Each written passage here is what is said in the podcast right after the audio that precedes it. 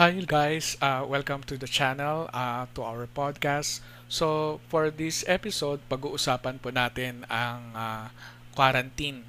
Ano ba, paano ba tayo magiging productive kahit nasa loob tayo ng bahay?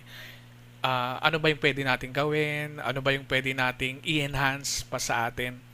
Ano ba yung para mawala yung ating pagkabagot, 'di ba? Kasi minsan naririnig na natin or nakikita na natin sa mga news may mga cases na na syempre na yung kanilang mental uh, health na apektuhan na. Because we are very at the situation sa pandemic na naapektuhan na rin yung pag-iisip natin. Because maraming negativity na nangyayari sa paligid natin and hindi na natin na gagawa yung dati nating nagagawa like pumunta sa labas, manood ng sine, pumunta sa mga party, makipaghalubilo, gatherings, so, even mga sports na ginagawa natin before hindi na natin mag, nagagawa.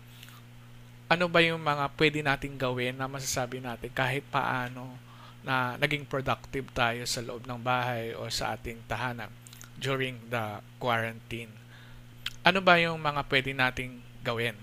Una, learn something new online. One of the advantages of being home during quarantine, although the worst of the circumstances, is finally having peace and quiet.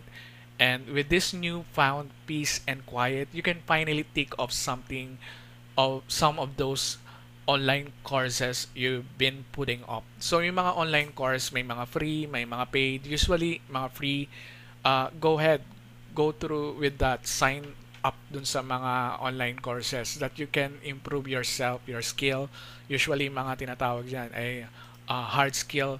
So, pag yung mga yung mga kinukuha mo na mga skill na acquire mo, you can actually use that in uh, real life.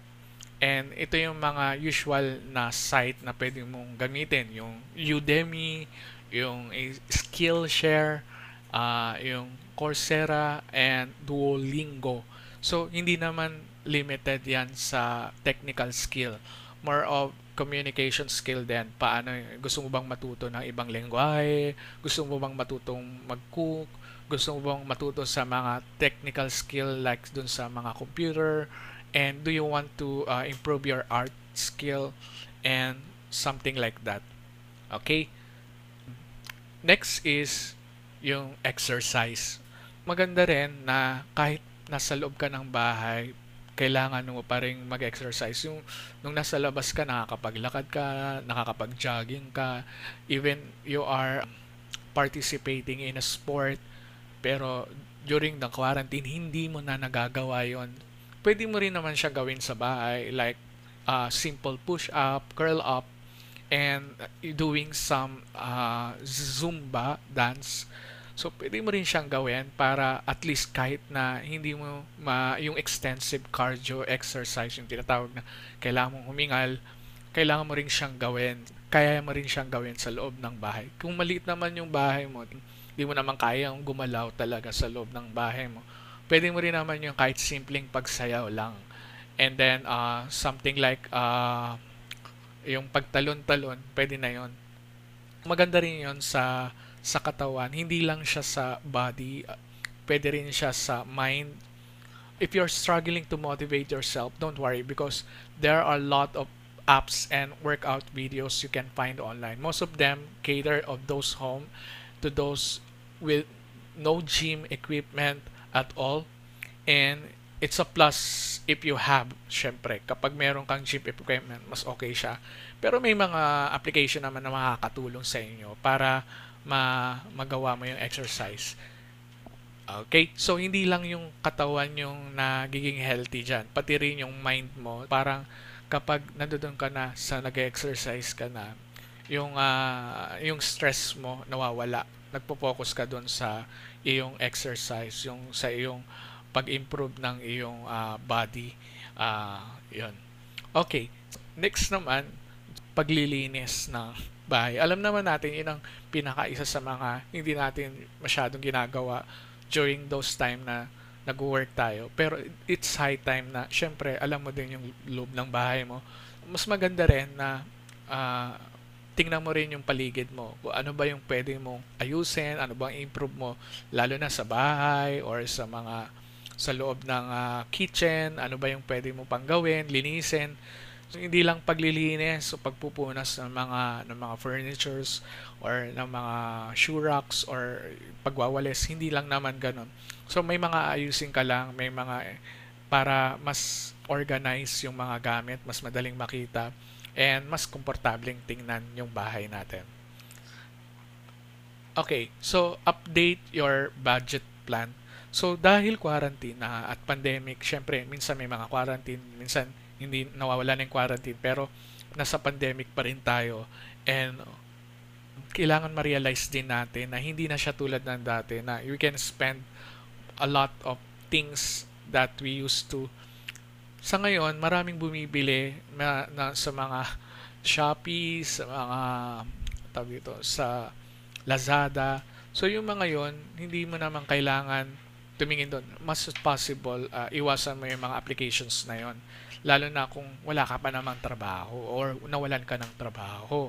So, kung may mga trabaho ka man, syempre limited na yung mga budget mo kasi hindi na siya tulad ng dati yung kumikita ka or something na stable pa yung uh, yung sahod mo kasi hindi tulad nung dati 'di ba nakakapag-travel ka and then pag nag-travel ka madali na yung bayad. Kasi ngayon, tulad na tricycle, ang mahal na siya. Hindi siya tulad ng dati na ganun yung presyo niya. Siyempre, nagbago na yung, yung prices sa tricycle. Although yung ibang mga jeepney, same pa rin yung mga prices nila even before the pandemic.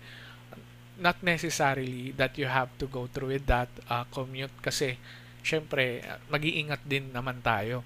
Ngayon, sa pagdating sa budget, dapat isipin mo rin ahead of time i-plan mo na ano ba yung mga gagastusin mo. Itabi mo na yung mga utility yung mga fixed cost yung mga fixed expenses natin. Tulad ng kuryente tubig tsaka yung pagkain. And the rest kapag may natira then you can uh, set aside for uh, future. So emergency mo yan.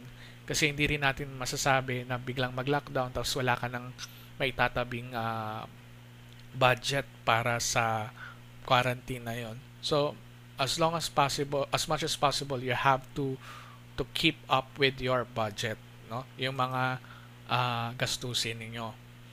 Ano ba yung mga comprise ng mga cash inflow mo? Meron kang bonus, meron kang salary, kung meron ka man, or meron kang naitabing uh, ipon.